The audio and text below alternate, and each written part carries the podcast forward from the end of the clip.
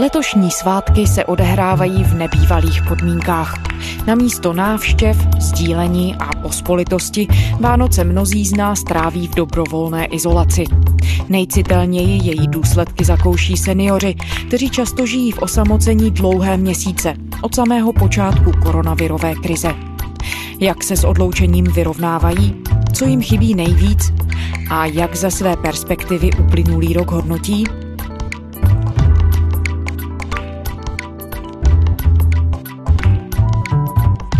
Je čtvrtek 24. prosince. Tady je Lenka Kabrhelová a Vinohradská 12. Spravodajský podcast Českého rozhlasu.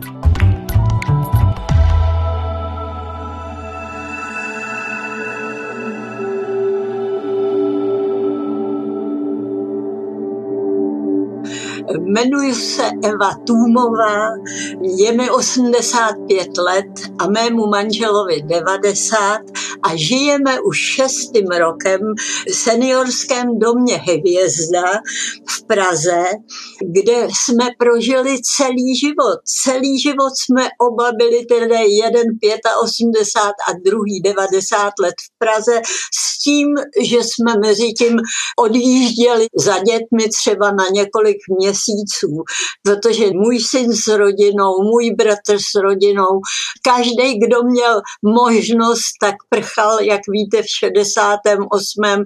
a nebo potom o něco později na západ. Takže já tady nemám v podstatě žádného žijícího příbuzného.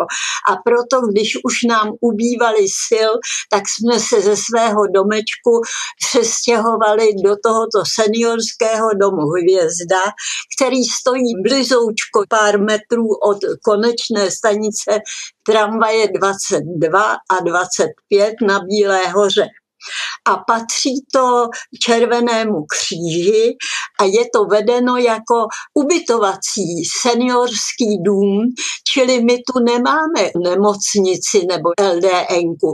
My máme maličkou prostoru 60 metrů čtverečník máme, to je největší byt tady v tom domě, který jsme si pomocí nábytku oddělili tak, abychom měli každý trošku svého soukromí, protože jsme oba psavci a potřebujeme mít svůj klid. Takže každý si sedíme ve svém prostoru a buď píšeme, nebo rozmýšlíme, nebo studujeme. Můj muž napsal 65 knih za celý život. A učil na vysokých školách a když ho vyhodili v 75. roce za čtení dopisu Václava Havla studentům z Karlovy univerzity, tak šel dělat jiné věci a šťastně to dopadlo, ale o tom není tenhle ten příběh.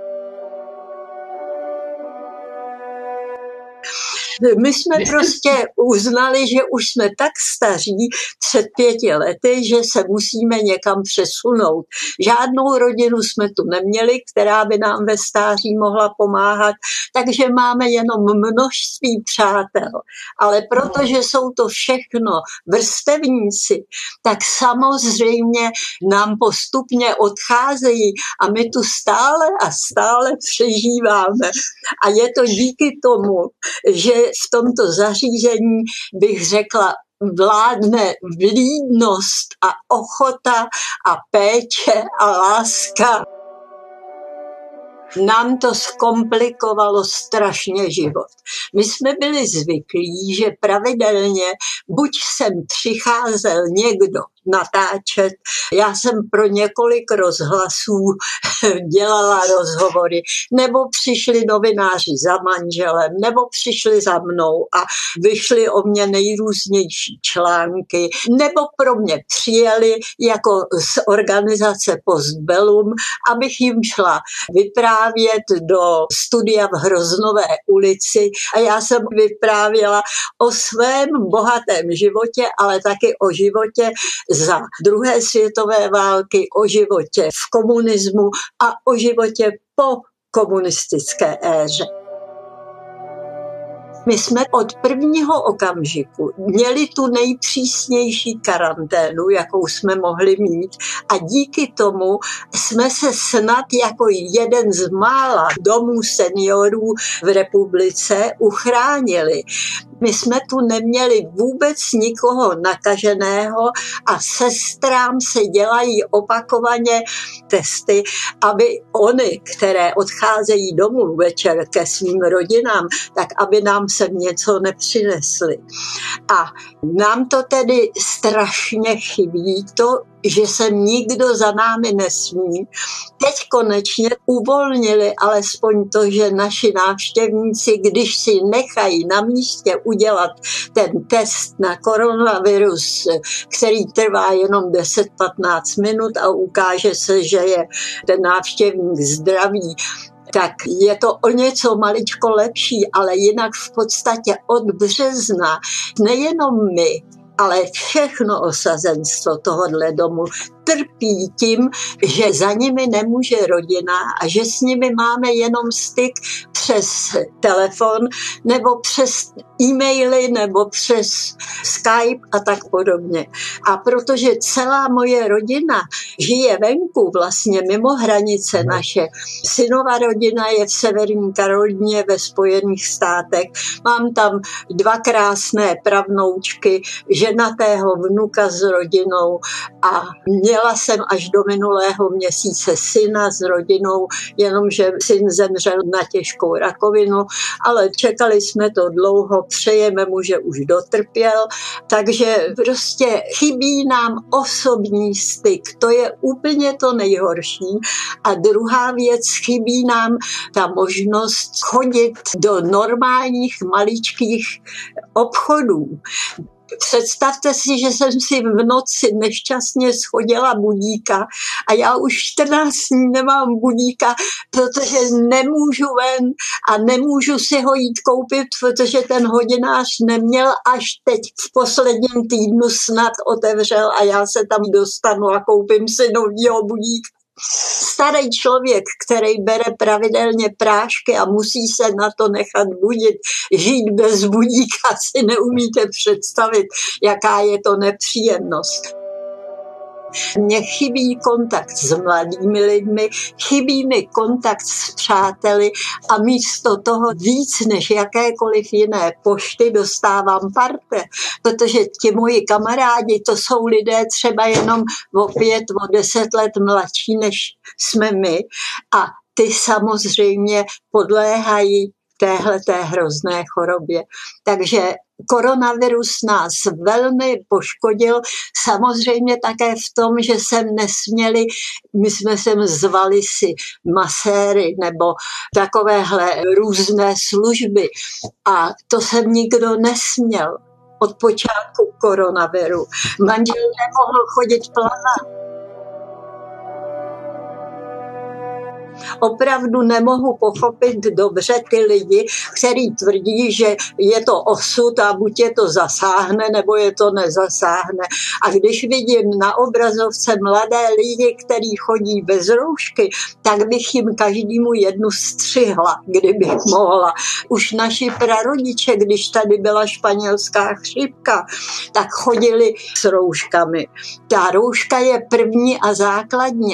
My tady desinfikujeme nejenom ruce, ale všechny kliky a všechny vypínače, včetně knoflíků ve výtahu a zábradlí a podlahy a věnujeme ten čas, který bychom jindy věnovali daleko možná zajímavějším spíš věcem, tak teď do nekonečna se pořád vytírá, uklízí, desinfikuje. No a snad taky díky tomu tedy zůstal ten náš domov uchráněn v nákaze převratná věc v našem životě, to je zcela určitě, ale ne v životě národa. Teď tyhle ty krize veliké tady už byly několikrát A žádná netrvala ale tak dlouho jako teď. Já si živě pamatuju, že v roce 1929 mi maminka vyprávěla, že měla v jednom měsíci devět pohřbů blízkých členů rodiny. Oba rodiče, bratr farář, který šel zaopatřovat k umírajícímu a do tří dnů byl sám mrtev, protože se hrozně nakazil. A tenkrát nebyly ty možnosti jako dneska. Dneska přeci jenom už je medicínská věda o hodně, o hodně dál, takže přeci některým těm lidem se dá pomoci. Tenkrát nebylo vůbec nic, jenom ty roušky. Desinfikovalo se obyčejně louhem nebo octem nebo něčím takovým, kdežto my máme nakoupeno všechny možné desinfekční prostředky, ať uklízecí, ať umývací, tekutálníhle desinfekční. A všude nám tady na každém rohu vysí ta sklenice, pod kterou se automaticky desinfikujeme, když jsme mezi tím šahali na něco jiného, třeba na noviny, které nám přišli nebo tak. No, samozřejmě bojíme se a nemůžeme dělat vůbec nic jiného, než se s tím smířit. To musím říct, že my jsme jediná manželská dvojice, která v tomhle domě ještě žije. A já, když potkám některou sousedku, tak říká, vy se máte, vy jste dva, aspoň si můžete vzájemně postěžovat nebo poradit. Ale my, každý, kdo jsme sám v tom svém bytě, tak to máme sakramensky těžké. No mě už vám nebaví ani luštit křížovky, ani vykládat pasiánc. Nemůžu říct, že mě nebaví číst, ale číst taky nemůžete pořád. I když tady máme obrovskou dobrou knihovnu a tu stále stříkají desinfekcí. Je to složité. Právě bude-li to ještě nějakou dobu trvat, tak se bojím, že i když jsme oba optimisté a věříme, že se dočkáme konce, tak přesto v nás hlodá červíček, který říká, nemusíš se dožít zítřejšího rána, nebo nemusíš se dožít příštího týdne. Všechno, co jsme měli naplánováno, já různé besedy a vystoupení a slavnosti a já chodím přátelům křtít knížky třeba, nebo zase oni požádají, že by rádi byli kmotry mojí knížky a takhle podobně podobně, tak tohle to všechno už se bojíme, že se toho nedočkáme. My máme skvělá pravnoučata dvě v Americe, skvělá pravnoučata v Oxfordu v Anglii, kam se odstěhovala naše vnučka, která tam pracuje na univerzitě v Oxfordu i s manželem. A my si už říkáme, i když s nimi mluvím hodiny, přes Skype, hodiny, tak si říkáme, my už je asi živé nikdy neuvidíme. Než se ta situace s aerolinkama a s těmi testy, než se to všechno propracuje, tak my už jsme tak staří, že je spíš pravděpodobné, že už je živé nikdy neuvidíme. A to je deprimující hrozně, protože například bylo sjednáno, že přijedou na Vánoce, no už dávno mi řekli, s tím nemůžeš počítat, že bychom se pustili do Evropy, i kdybychom si nechali udělat ty největší testy, jaké tady jsou. A víte, jak hrozná čísla, když se podíváte, postihly Ameriku. Takže s těmi nemůžu vůbec počítat a přitom mi říkají, protože všichni mluví česky, že, tak mi říkají, babi, kdyby bylo první letadlo do Evropy vypravený, tak se budeme snažit do něj dostat. Ale to může být taky za rok, nebo ještě víc. A to je všechno deprimující. Ten osobní kontakt nic nenahradí.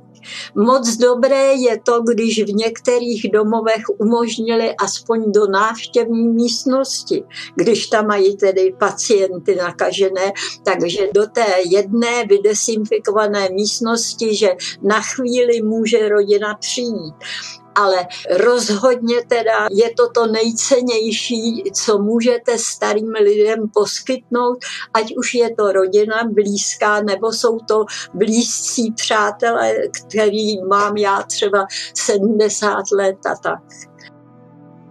Přání jedno jediné, abychom to oba přežili, aby jsme se nenakazili, abychom se aspoň setkání s těmi blízkými přáteli, kteří to přežijou, jednou ještě v životě setkali.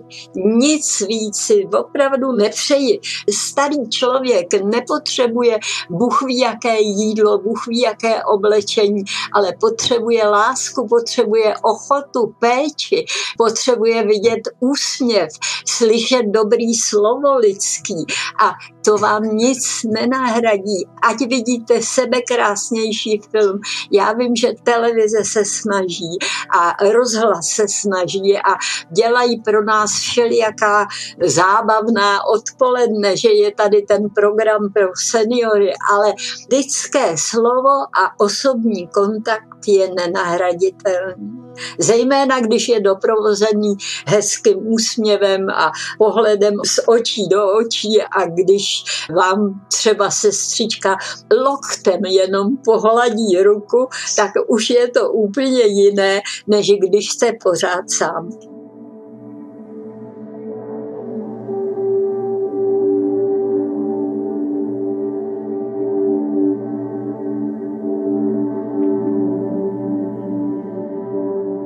Jmenuji se Antonín Hurich, bydlím v jedné malé vesničce. Má jednu zvláštnost, je přesně ve středu tří měst. Litomýšle, Poličky a Svita. To je vesnička, která, a já použiju takový hezký výraz, je zabydlená. To znamená, že se tady cítíme velmi hezký. Moje manželka pochází z města, z Chocně, a je tady velmi šťastná. Už mě to mnohokrát řekla, to mě velmi těší, že vlastně jsem si přived na vesnici. Nejsem z této vesnice, já tady žiju od roku 1969, ale ten kraj nás uchvátil, takže se z něj těšíme a získáváme takovou určitou sílu a odvahu možná i do toho současného stavu toho roku, který prožíváme.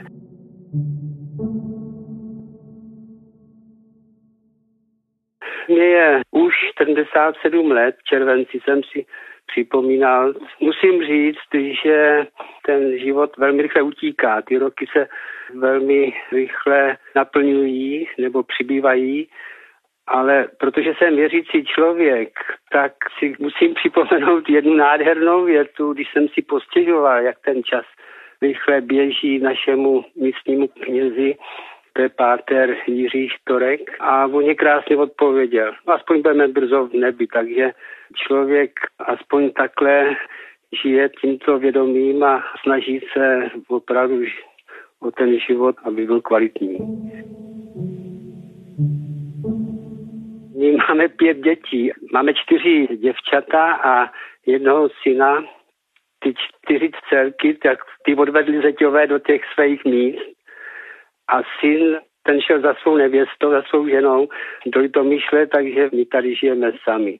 Ale nežijeme sami, protože ty děcka na nás myslí a dojíždí a pomáhají nám a když byla ta přestávka nebo to sklidnění, ty první vlny, ty nemoci, tak tady se vystřídali všechny naše děti se všema vnoučátkama, bylo tady živo, bylo tady nádherně, byl to příjemný čas, máme velkou zahradu, Dokonce tekla řeka dole Loučná, to se nestává, už já nevím, asi deset let netekla, takže ten výskot těch dětí nás doprovázel až na zahradu a domů, takže jsme se radovali a těšili z toho jejich pobytu. Takže my vlastně žijeme s těma našima dětma a s těma vnoučátkama tak nějak pohromadě.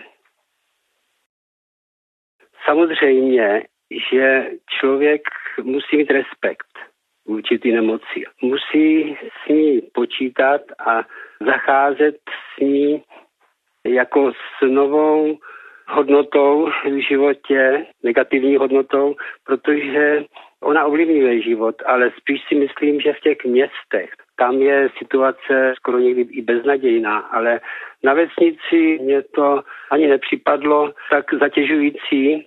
Já se starám o 40 včelstev, ty vyžádají spousta času, to je hodin, který spotřebuji na to, aby se zdárně rozvíjeli. No a pak mám velkou zahradu, tam pěstujeme veškerou zeleninu, takže ty děcka si pak odváží v průběhu roku to, co potřebují. A pak také teď k tomu závěru toho roku jsem si plnil svý životní přání, sázím stromky, ovocné stromky. Hlavně třešně a višně a dostal jsem svolení od státních lesů, že tam můžu podél lesa vytvořit takové pásmo všech možných typů ovocných stromů, abych zajistil zdroj toho pilu a nektaru pro včely, který tam v blízkosti jsou. Tam mám stanoviště včel, takže se zajišťuju právě tu schopnost nebo tu možnost, aby se z jara ty včely velmi rychle rozvíjely. My se utvrzujeme v tom, že se nejedná vůbec o strach. Určitě obavy jsou, ale jak jsem naznačil, že je potřeba mít respekt před tou nemocí, tak ten uplatňujeme. Ne strach, to je takový vzdálený slovo, ale ten respekt, to, že ho vnímáme, tak máme možnost se obrnit vůči ty nemoci. Ale tím, že tady žijeme v izolaci, tu roušku málo kdy vezmeme. Jo, brali jsme ji, když lidé přicházeli pro med. To byla na pravém místě, okamžitě, když někdo zazvonil u domu, tak se nasazovala rouška, lidé přicházeli pro med. Tady už nemáme, protože letos bylo medu málo, lidé jsou zklamaní, ale to tak ten rok přinesl, protože ten červen propršel vlastně, takže včely nemohli ven a tak se to projevilo na celkový úrovni toho včelaření.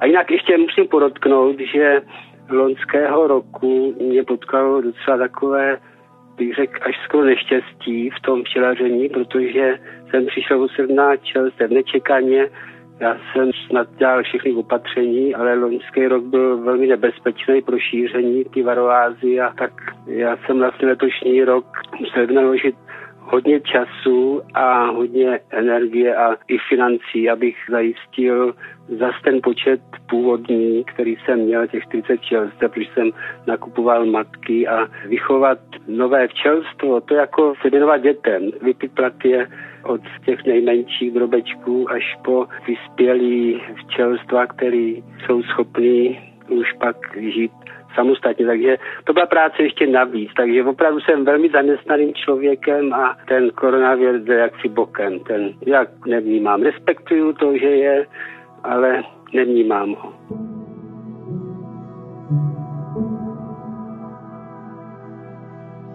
Děcka nám volají a je hezky od nich, že se ptají, co potřebujeme, že to přilezou. Nikam nejezdíme s manželkou, opravdu zůstáváme doma, to ta situace přináší a my se vrátí na děti, takže když jsme něco potřebovali, tak nám to předali na dvoře, my jsme jim tam dali ty přepravky, z okna jsme se pozdravili, zamávali si a jeli zpátky domů. Druhá vlna, ta je pro nás taková nepochopitelná, protože by jsme se těšili, že vlastně překonáme to období ty první vlny a že pak už dojde takovým uklidnění, ale nestalo se. A vidím na lidech, že s tou nemocí příliš nepočítají, proto taky se takhle šíří. Myslím si, že ty zásady, které platily při té první vlně, tak ty zásady opouštějí. A to se mně právě nelíbí. Já teda na televizi se nedívám zas tak často, ten čas je pro mě příliš zácný, ale vnímám to, jak nemoc rozděluje naši společnost. Protože ty vrcholní politici, jedna část upřednostňuje ochranu zdraví, ale ta druhá část, ta si přeje chránit spíš ekonomiku. Tam jsou velký takový rozpory, napětí, který my vnímáme jako obyčejní lidé a myslím si, že to zrovna šťastné řešení, protože třeba vím i ze zpráv, že ty sousední, hlavně Rakousko, Německo, že to řeší úplně jinak.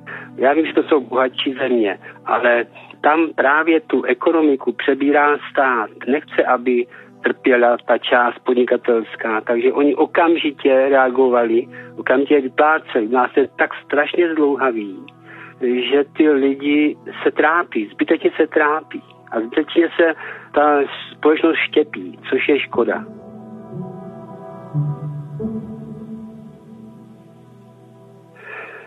No, jak jsem vám naznačil, že jsem věřící člověk, tak v tom adventu se dost často setkáváme s textem, hlavně při těch mších, proroka Izajáše. A on tam nádherným způsobem lidi povzbuzuje. On je v tom babylonském vyhnanství, několik generací tam je a on má takový úkol ty lidi posilovat, povzbuzovat k tomu, že ten čas toho vyhnanství jednou skončí a že se budou moc vrátit. A já to vnímám taky, že jsou lidi vyhnaní do úplně jiných hodnot, že vlastně to, co bylo, už asi nikdy nebude, že budou muset lidi přemýšlet jinak a podle toho se budou muset zařídit. Asi zřejmě se budou muset vrátit ty tradiční šetrnosti, jakou jsem poznal u našich rodičů nebo i prarodičů. My hodně plítváme energii a vším dalším a tak právě ztrácíme. Mně to připadá jako, že se dostáváme úplně kam jinam, že jsme v takovém osobním vyhnanství. A ten Izajáš nás nádherným způsobem povzbuzuje. Nestrachujte se mluvit s hospodinem. Já ti pomohu. Neboj se, pravý hospodin. Pomohu ti, zachráním tě. A pokračuje dál, co všechno přinese lidem, aby pochopili, že se o ně Bůh stará. Takže to je takový vnímání trošku jiný, než takový to běžný, to občanský. Já se dívám tímhle tím způsobem. A že z toho vyhnanství se dostaneme zpátky zase hodnotám a třeba už jiném, že už jsme schopni vnímat ten svůj život trošku jinak a trošku bych řekl i kvalitně, protože my ztrácíme spousta času na všelijaký i podružný náplň nebo hodnoty. A to si život nezaslouží. No.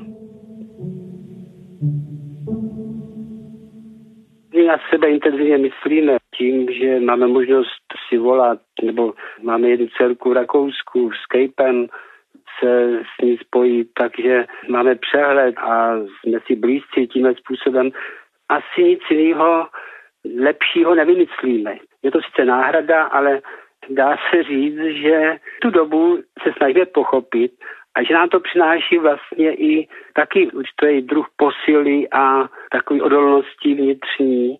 Když ty děcka slyšíme, nám stačí je jenom slyšet. A už je to pro nás nádherná hodnota, která nesmírně pomáhá. To je skoro každý den, ty děcka volají, jak se máme, jak se daří, co potřebujeme. Možná, že takový to synovství a ta schopnost být dcerami, takže se vlastně prohlubuje.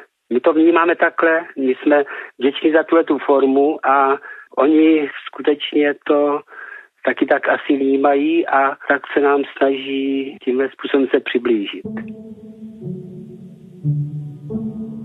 Napsal jsem takovou drobnou knížku o přátelství. Objevil jsem před čtyřmi lety jednoho vzácného člověka, s kterým jsme si okamžitě porozuměli.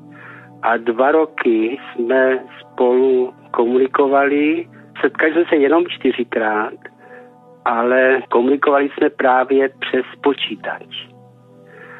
A z toho našeho rozhovoru vznikla ta knížka. Byl to profesor Mendelovy univerzity, pan profesor Klement Rejšek, velmi vzácný člověk a bohužel v 54 těžce onemocněl a pak odešel. A tak na památku na něho nebo jako vzpomínku jsem napsal tuhle tu knížku. A tam je hlavní poselství ty knížce. On několikrát se ozval i v těch našich rozmluvách mailových, že život je krásný. I přes ty všechny obtíže, strasti života, nebo starosti, nebo nesnáze, nepochopení, nebo ty další životní propady. A já právě z toho těžím a přál bych to mnoha lidem, aby tohoto výrazné poselství nějak vnímali a snažili se ten život naplnit. Těch krásek kolem nás tolik, že třeba ani všichni nebudeme vnímat, ale jako celek opravdu ten život je nádherný. Já jsem jednou psal taky, že vlastně ta nemoc je takové moderní mučednictví, sice neteče krev, ale ty lidi se trápí a dlouho se trápí a on se trápil asi 9 měsíců. A on napsal, mučedníci nemoci, nemyslete na to, pane Antoníne a paní Evo. Radujte se ze života. Svět je krásné místo pro život. Váš věčný Klement Rejšek. Takže to je takové poselství, který zní a který nás naplňuje. Jak jsem mluvil o tom, že jsme obnovovali, jenom ta obnova, jaká to je hodnota. Něco obnovovat, něco připravovat, co nás potěší, co nás pozbudí, co nám zase ukáže jinou krásu, jiné možnosti. To je nádherný.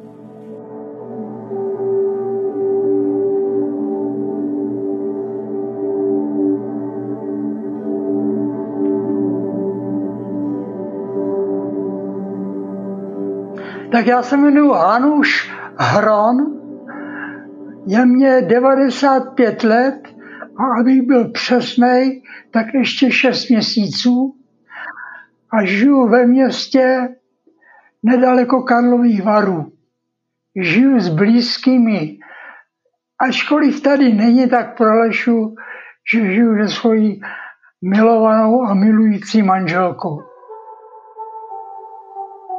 Já jsem mezi ty, co museli proměnit všechno, nepatřil.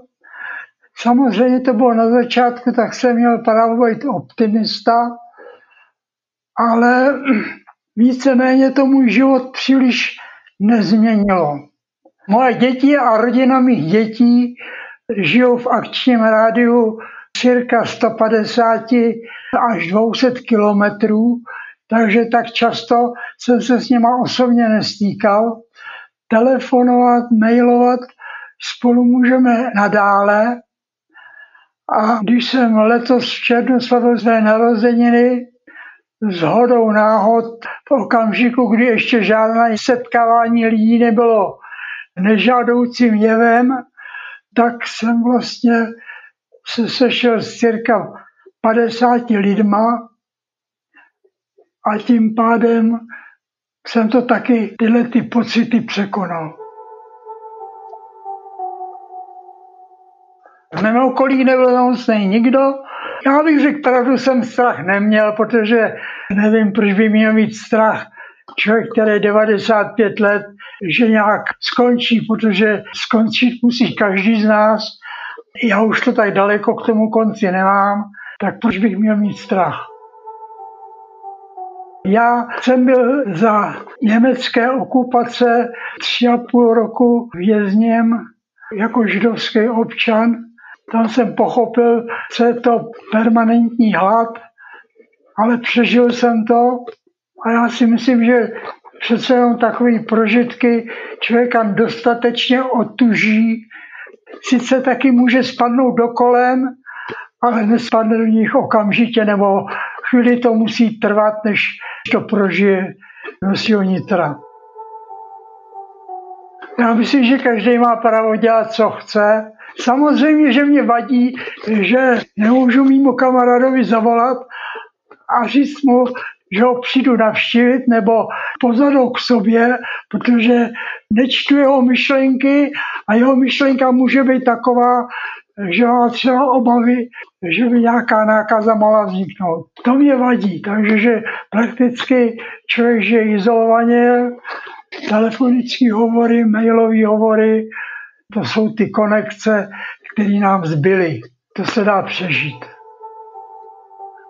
Vycházím z reality. Prostě nemůžu a když nemůžu, tak se nemůžu nic pokoušet. Vím, že na Vánoce, když jsem se s mýma dětma stýkal, se s nimi prostě nesetkám. Ale jsem si jistý, že jakmile to bude prakticky možný, což samozřejmě nemůžu tušit kdy a jak, tak, že to setkání uskutečním s velkým jásopem. Jak bych vám to vysvětlil? Já se považuji za dítě štěstěny. prakticky jsem všechno přežil, dožil jsem se už vysokého věku a tak to jediné, co si říkám, co mě narušilo ten pocit dítěte štěstěny, je okolnost, že ještě musím tady prožít těch pár roků v téhle situaci. Kdybych je nemusel prožívat, nebyl bych nešťastný, ale teď, abych řekl pravdu, přes všechno, co se tady děje, tak jsem, tak jsem se svým životem a s životem mé rodiny víceméně šťastný. No jo, já bych ho klidně řekl nahlas a řval bych ho, že byste si měl zastat uši, ale já o žádném přání momentálně nevím, protože cestování, po kterém bych samozřejmě toužil, tak už nejsem, protože můj pěší akční radius je tak asi 3 kilometry, takže nějaký velký cestování je nula. Běžky jsem pověsil na hřebík už před třemi lety a vlastně v polovině loňského roku jsem pověsil na hřebík i moje elektrokolo, což mě teda momentálně nesmírně vadí. Ale doba je taková prostě a každý z nás musí zastárnout a když člověk stárne, tak permanentně slevuje. Slevuje to, co si jsou dovolit včera, si už nemůže dovolit zítra a to, co si dovolí zítra, už si nedovolí v pozítří. Mám tady takový kolečko, tak se na něj, neříkám denně, ale občas na něj vykročím. No, v letě to bylo samozřejmě příjemnější a jednodušší, to člověk mohl někam vyjet a pak nějakou turistickou cestičku pár tisíc kroků udělat. Teď to je omezený, ale, ale snažím se to ještě nějak dodržet.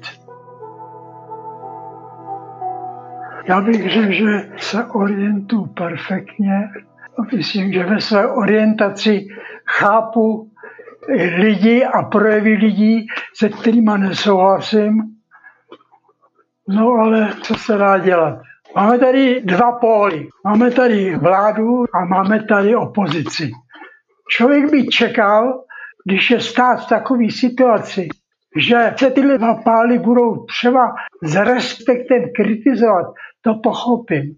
Ale přece není možné, aby se napadali úplně nenávistně, místo aby tady existovalo přece nutný a nezbytný sjednocení.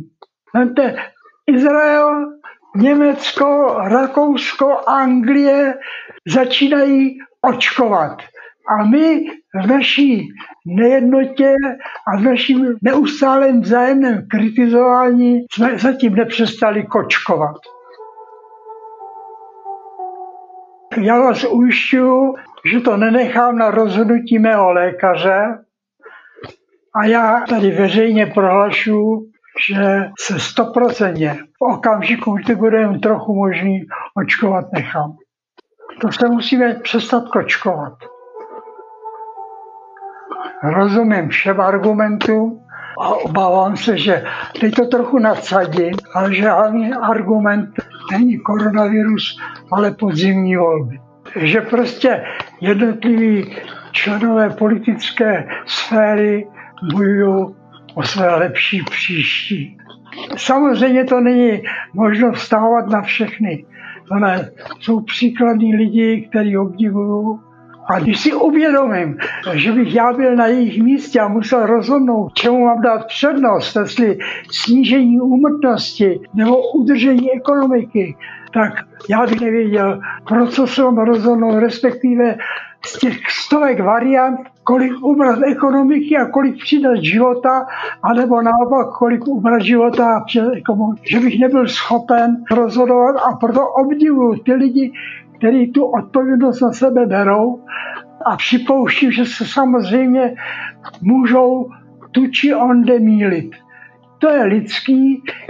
Podmínky, které jsou, jsou nepředvídatelné, jako teď zrovna, když se situace uvolnila a v zápětí se zase musí utahovat. To není vina těch lidí, kteří rozhodovali. To je vina těch okolností, které jsou prostě nevypočítatelné. A kdyby dneska v noci vláda šla do opozice a opozice šla do vlády, tak budou od zítřka dělat přesně ty samé chyby, přesně ty samé nedostatky, jako zastávající situace. Protože podmínky jsou pořád stejné. Kdo například slyšel teď ten poslední projev paní kancelářky Merklový, která byla nucena utáhnout a utvrdit poměry v Německu, tak než to vyslovila, tak se desetkrát omluvila, že to prostě udělat musí. A taky to udělala, ale možná z nějakého absolutního pohledu to může být rozhodnutí nesprávný. Protože na představení nikdo z nás není pámu, aby dokázal předvídat, co bude nebo jak se budou vyvíjet situace. Pracujeme všichni v omezených informacích a proto já tedy, jak říkám, ti, kteří mají tu statečnost rozhodnout a tím pádem vlastně mít v rukojmí celý národ, já je obdivu.